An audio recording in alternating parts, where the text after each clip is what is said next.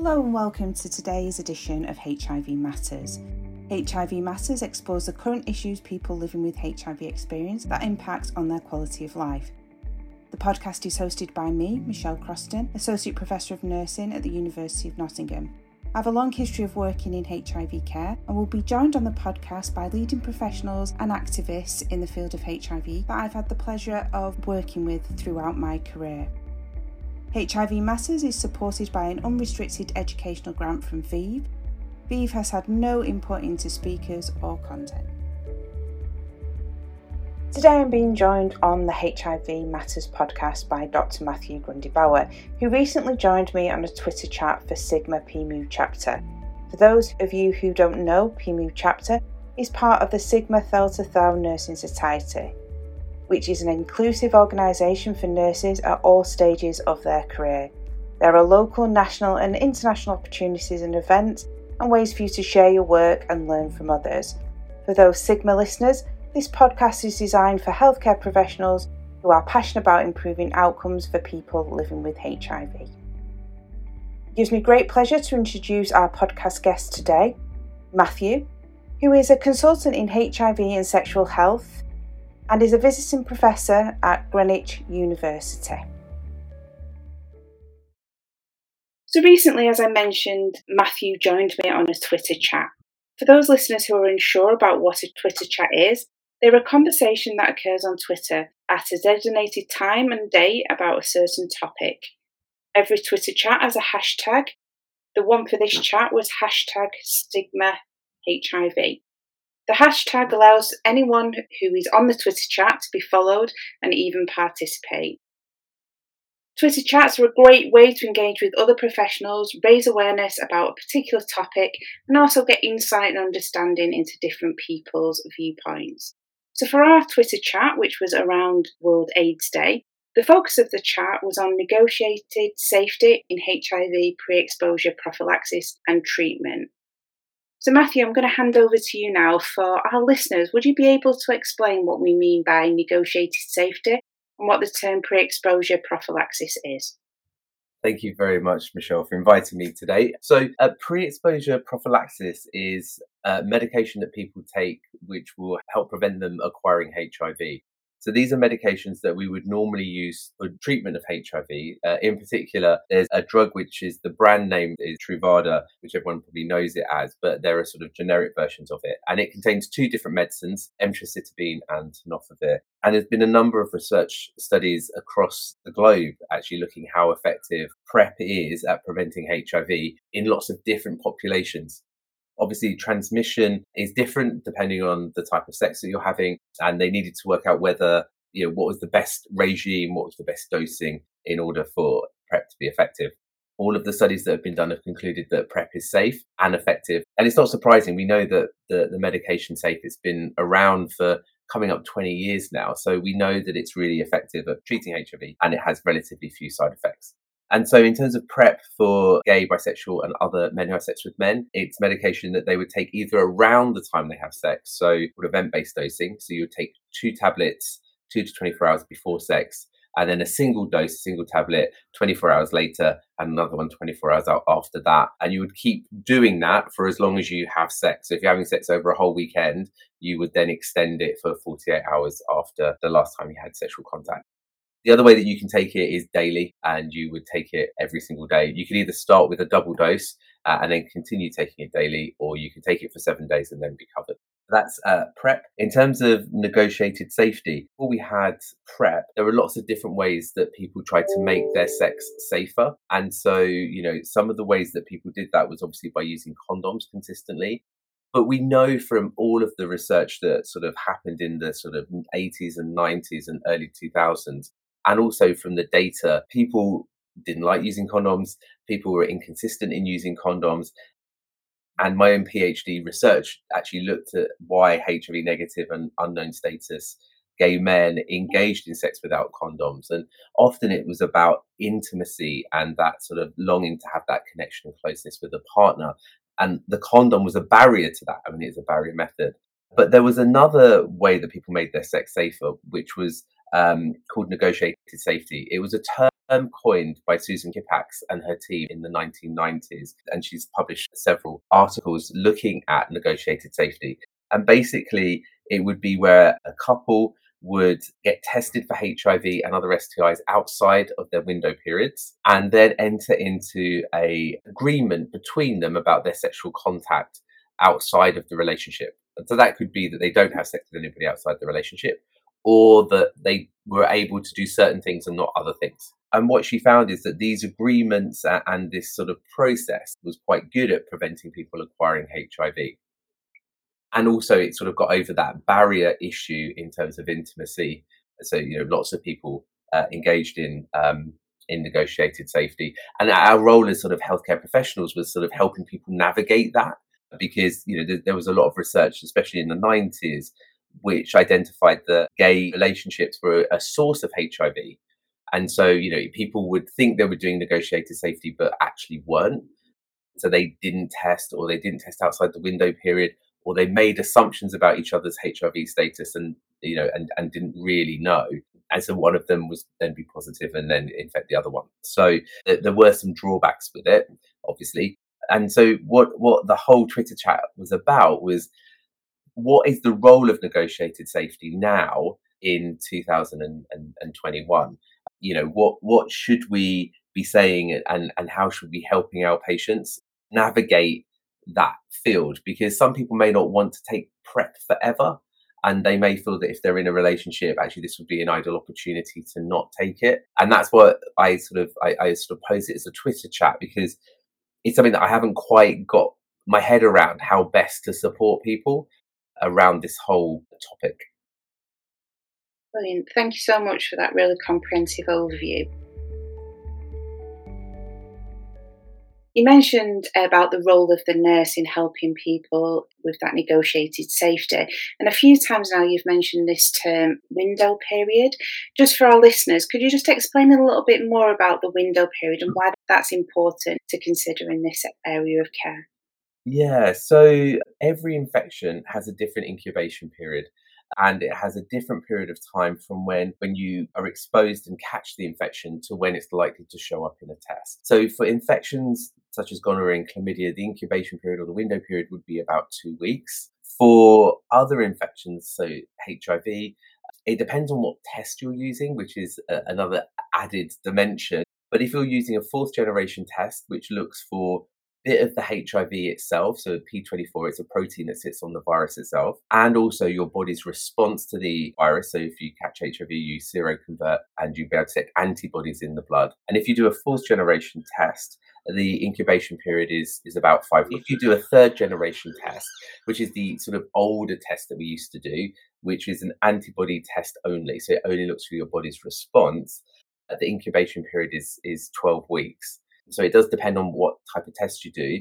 And a lot of the instant tests that you get, in fact, most of them are actually third generation. So they're antibody tests. So those incubation periods would be three weeks. And then for things like syphilis, it's, it, it's uh, 90 days.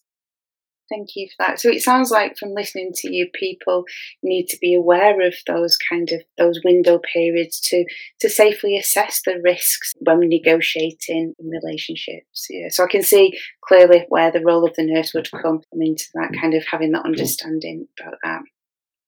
Yeah, and have, being able to like facilitate those discussions because they can be sometimes quite tricky discussions to have in the context of a relationship. And sometimes, as a healthcare professional, mm. being sort of the objective outsider, actually feel quite factual about what the uh, evidence is.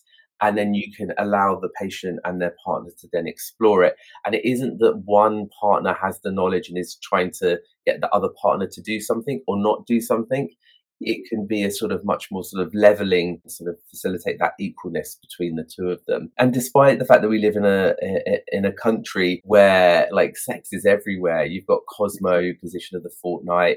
You know, newspapers at the moment obviously are full of COVID, but um, often it would be all these different sex scandals and who's shagging who. But in terms of having like meaningful discussions about sex, and especially meaningful discussions about sex with your partner, that is something that is a bit more tricky, and often people don't do that. So uh, actually, that's a really important uh, role that we have as healthcare professionals in terms of like facilitating those sort of sex positive, which is really important, but sort of open discussions so that people are making really fully informed decisions about their health and the health of their partner. Thank you for sharing that. Also, as well, prior to our Twitter chat, you kindly submitted a couple of questions ahead of time to get the audience on the Twitter chat thinking about it. And one of the um, questions you asked, it was actually the first question you posed.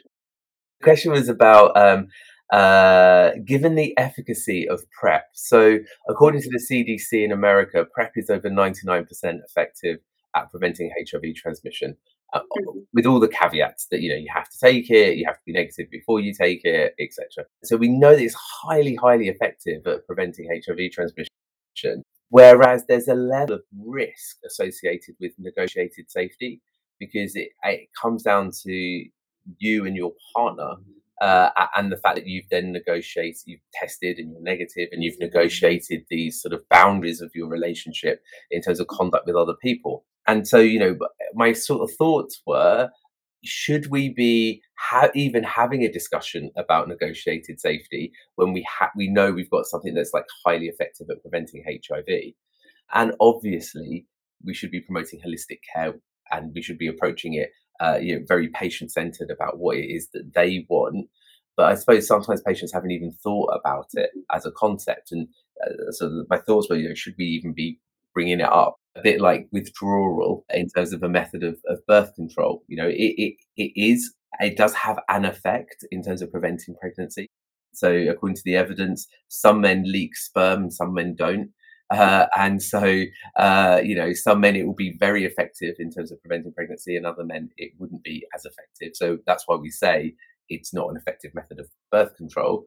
So you should be, be taking the same stance with negotiated safety and saying actually the level of risk associated with negotiated safety uh, means that we shouldn't be advocating it as a HIV prevention tool, or should we be putting just the evidence there and allowing patients to do what they want to do. So that's where I sort of got that question from. That, that, that's sort of where I've been ruminating with uh, the whole issue of negotiated safety. Yeah, and I think it was it was clear from the Twitter um, chat discussions that the the participants were really keen that this was part of a holistic approach to care, and that people had you know choice and the role of the healthcare professional in providing that choice.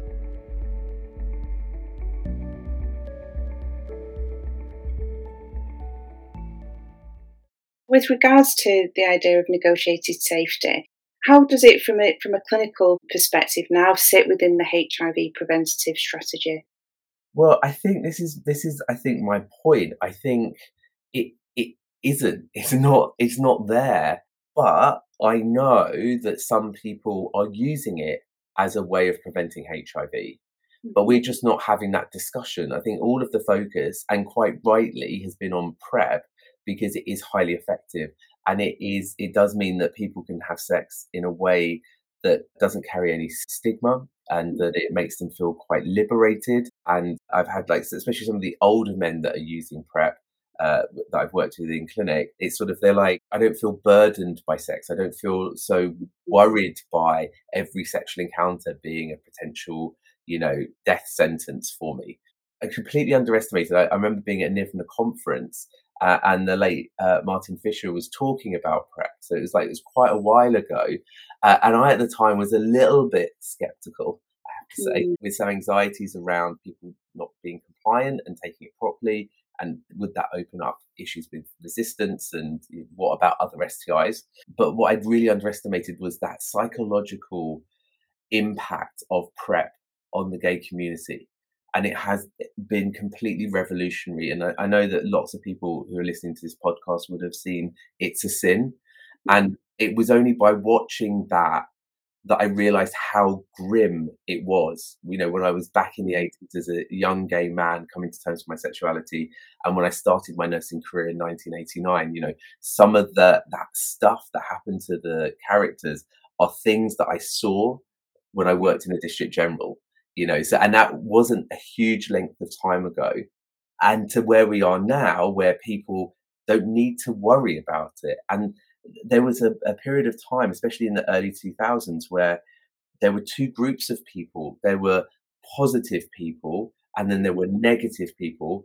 Uh, and the negative people, obviously, some of those were positive and didn't know because they didn't test, but they their identity was negative and the, the other identity was positive, and never the twain met. It was really tricky, and there was a lot of assumptions made about each group and whose responsibility HIV prevention was you know? So the negative guys would say well they're positive. It's their responsibility to make sure that i stay negative. and the negative guys would go well look they haven't got it. Like they need to make sure they don't get it um, and then that created this sort of vacuum between the two of them where actually there was a lot of potential risk uh, that that could occur because each was assuming the other one was taking responsibility, and then reading into sexual behaviour. Well, he would use a condom if he was positive, or he would use a condom if he was negative. And so these assumptions meant that people were sometimes taking risks, which was sort of unnecessary. In terms of that psychological burden being lifted because of treatment as prevention and because of PrEP, it's been absolutely awesome. I'm completely blown away uh, by that. I think it's uh, it's been absolutely phenomenal. I agree with you. We often talk about the aspect of negotiated safety in a physical aspect regarding onwards transmission of the virus, but I think we've just touched upon something there about the emotional and psychological safety as well. That's really, really important. And again, you're thinking about scenes from It's a Sin, and they're definitely coming into HIV care in the early days seeing the devastation that that would cause on a, an emotional and psychological level for people. So anything that we can add in to this cascade of prevention is is got to be um, worth doing or worth think, considering as well. So thank you for sharing those reflections with us.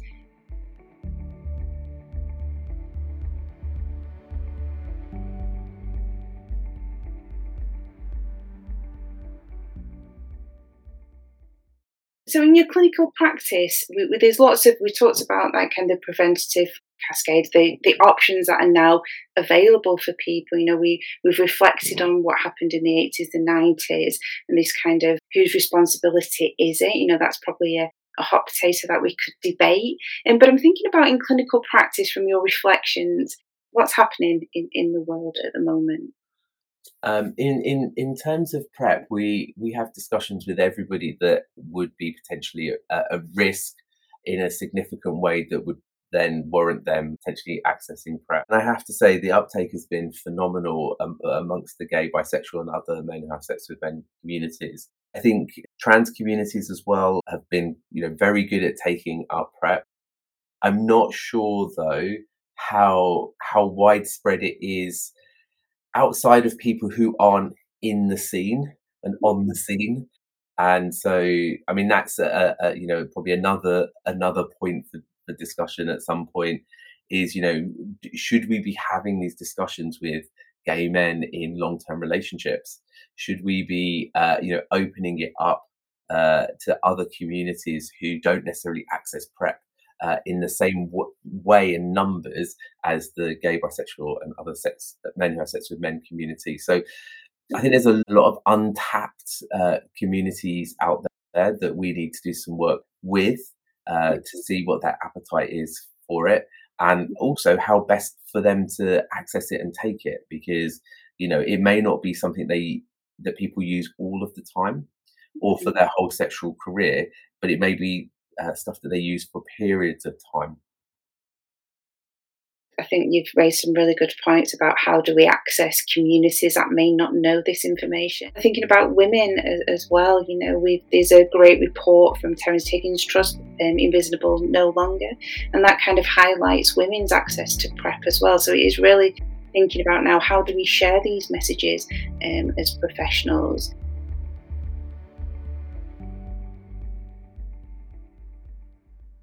I know something that was really apparent in the Twitter chat was the role of the nurse in these conversations, and we've just kind of highlighted how we, we maybe need to start having some different con- conversations with different people.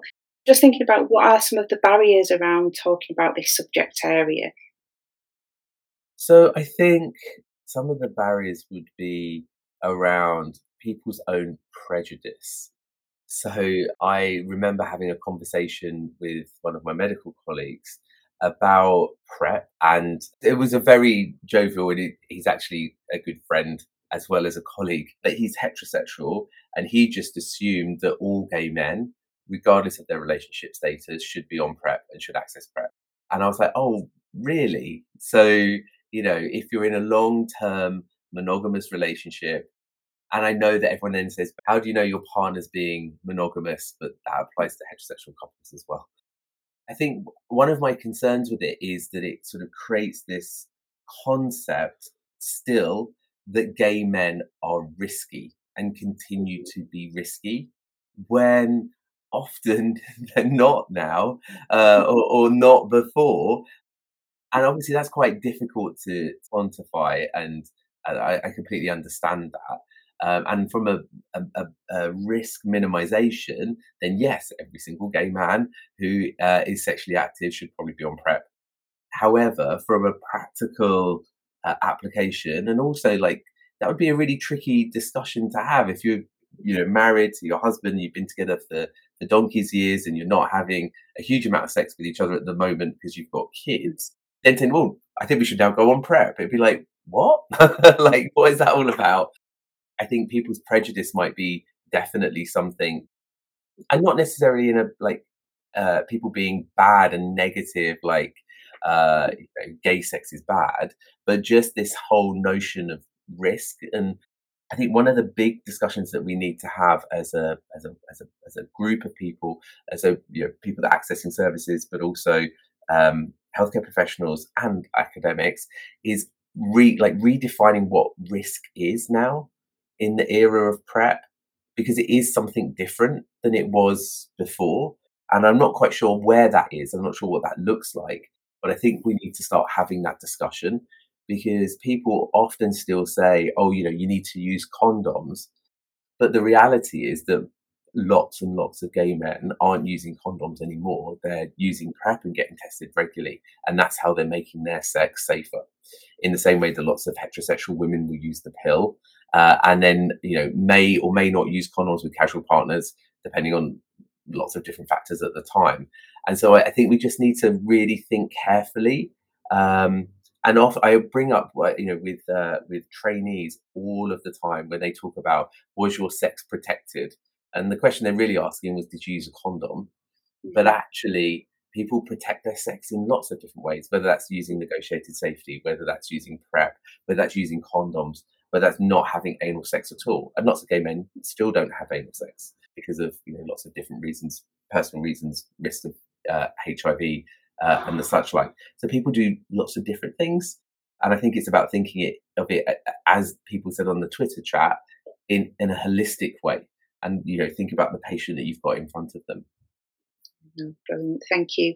Thanks for highlighting all the, the nuances around having those conversations as well. And I think just listening to there just kind of sparks lots of different, maybe unconscious biases that people may have had and not actually realised them. You know, it, I think it's through having open and honest conversations like this that we can really think about, oh, actually, yeah, how different is it for, you know, a heterosexual woman to have the pill and engage in condomless sex you know is that different? You know i think it's things that we need to kind of those conversations we need to start having um, as well that can just help us understand maybe some of the biases that we didn't know we had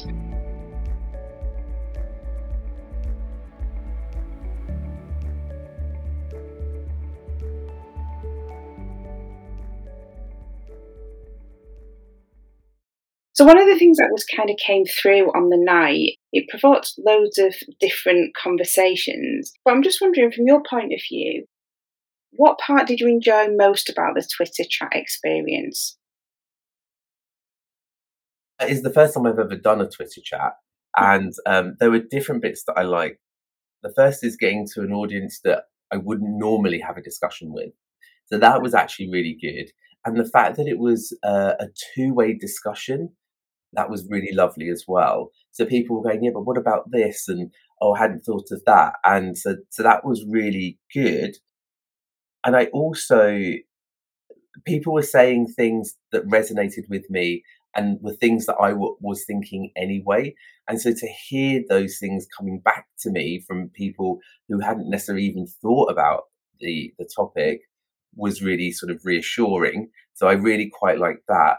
But it also, it wasn't really designed to do this. It didn't answer my question because I think it's a bigger question than we can do in a podcast or a bigger question that we can do on a Twitter chat. I think it's a, a much bigger dialogue that we need to be having about the nature of risk and, and how we support patients in navigating that risk. Yeah, brilliant. I think, like you, I always enjoy engaging in professional conversations with people, and it does really help you to think about the world differently and also make you realise that some of your thoughts are valid as well.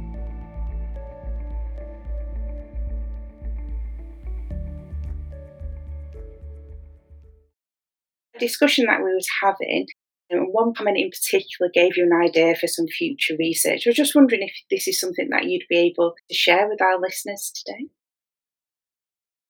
I think at the moment, as I said, like the, the focus has really been on PrEP and not the suite of HIV prevention tools that we've had in our armory previously. And I think we just need to maybe reconsider those but also do that in a way that's in partnership with gay, bisexual, and other men who have sex with men. And so I, it, it's an area that we haven't really addressed in terms of my sort of ideas around a research topic. And it's really early days formulating it in my head, but it, it, it's definitely about, you know, when would people think that they might stop using PrEP what did that look like in the context of a long term relationship? And in terms of the nuances around that. So, you know, they may not use PrEP with each other, but they may use PrEP if they have sex with somebody else, you know, as a threesome or, or outside the relationship, how people might approach that. And also for couples who are in relationships who have used negotiated safety, what, how they feel about PrEP. Uh, and is, is it something that they would consider is it something they wouldn't consider? That sort of exploratory, qualitative type approach to just sort of try and unpick it a little bit. My PhD was working with gay men as well, and I'm really passionate about the fact that we don't do research on people, we do research with them. And so it would definitely be something that I would be approaching in a, a very sort of uh, partnership way with, with gay, bisexual, and other, other, other men who have sex with men. I think it's, it's really fundamental in helping design the research and also um, shape what the research questions look like. Thank you so much for sharing that insight for some future research to keep our eyes out for. So thank you so much for taking part in um, your reflections on the Twitter chat. Now, this is the part of the show that I get really excited about because it's time to get to know our podcast guest a bit better. Now, I've been fortunate enough to know Matthew for some time now, but I'm still going to ask him these questions as um, I would love to find out a little bit more about you. So, can you tell me, for the listeners, something that brings you joy? So um, I have lots of things that bring me joy. I have uh, three children uh, who bring me lots of joy and also lots of stress. I think the thing that sort of is my go-to place if I want to make myself a bit happy uh, is pottering, uh, but not as in throwing pots, as in going around the house tidying bits and pieces up. I think spend hours doing that in my own little world, but I really, really enjoy it. And my husband says to me, "Look, go off and potter. Look, go go upstairs and like tidy it up." Uh, so that's definitely something that brings me joy. Oh, fabulous. The joys of pottering about. Yeah, brilliant. Thank you. The simple things in life that bring us the most joy. Also, as well, can you tell me something that you've been reading um, lately? A book um, or article, anything that you've read recently? Yeah, so um, my oldest uh, little boy has got um, ADHD, um, and he's going through some assessments at the moment. Um, and obviously, those people listening to podcasts who've got um, family members who've got ADHD know like how much stress that brings to the family, and also brings to uh, the child or the person that's got it. Um, so I've been reading a book called The Explosive Child by Dr. Ross W. Greene um, uh, and it's been it's been really helpful in helping me sort of rebalance the relationship with my son, and not in a in a in a in a, in a difficult way, but just trying to understand what's going on for him, and also trying to preempt situations where the explosion happens. So I'll give you an example. Like explosions happen in the morning quite a lot, um, uh, and often it's around getting dressed. Uh, and the uh, what the book suggests is that you know where there's a battle, think do you do you need to do that battle? Uh, and actually, in the morning, I don't need to do that battle, so I'll sit down with him and I'll get him dressed. Uh, and it, we we don't have that battle, we don't have that explosion, and everyone's happier. So um, it's a great book uh, to read it if you um, have an explosive child sounds sounds fantastic. I think I'll check that one out because it sounds like there's lots of great tips in there to help support um, people and relationships as, as well. So thank you for that. So our final question is: Have you read? I know you've read that previous book, or listened to, or watched anything else recently that surprised you or made you think differently? So, so this is a really odd one uh, as well. So, um, uh, my son loves uh, Operation Ouch uh, by the doctors Van Tulleken. So, Xand Van Tulleken and Chris Van Tulleken, who uh, many of the people listening to this podcast may know. Um, uh, they're twins and they're both doctors, medical doctors, uh, and they do these these kids programs. Uh, and, and, it's it's really good because it sort of takes you back to sort of basic anatomy and physiology. And I was listening to one with my son the other day about um, farting. Uh, so I learned loads that I didn't know about wind. that sounds that sounds fabulous. Oh, yeah, it was, it was really, really, really funny. We were we were all laughing in the car. Fabulous. Well, thank you so much for today's podcast, and thank you so much for joining me on the Twitter chat. So, we'd like to take this opportunity to thank Sigma for their collaboration and for hosting the Twist chat to raise awareness for these important issues. If you'd like to learn more about Sigma or would be interested in getting involved in the society, you can contact the president of the chapter, Dr. Liz Westcott. Alternatively, you can contact me at michelle.croston at nottingham.ac.uk. I'd like to thank today's guest for joining me on HIV Matters. If you have any suggestions for guests you would like to see on the podcast, or if you fancy joining me on the show, please contact me at michelle.croston at nottingham.ac.uk. If you'd like to find out more about NHIVNA, head over to their website at www.nhivna.org. Don't forget to hit the subscribe button to HIV Matters if you haven't already done so. HIV Matters is supported by an unrestricted educational grant from ViiV. ViiV has had no input into speakers or content. Today's podcast was edited by Daniel Hegge. A special thank you from all the team at HIV Matters. Until next time, thank you for listening, and together we can make a difference.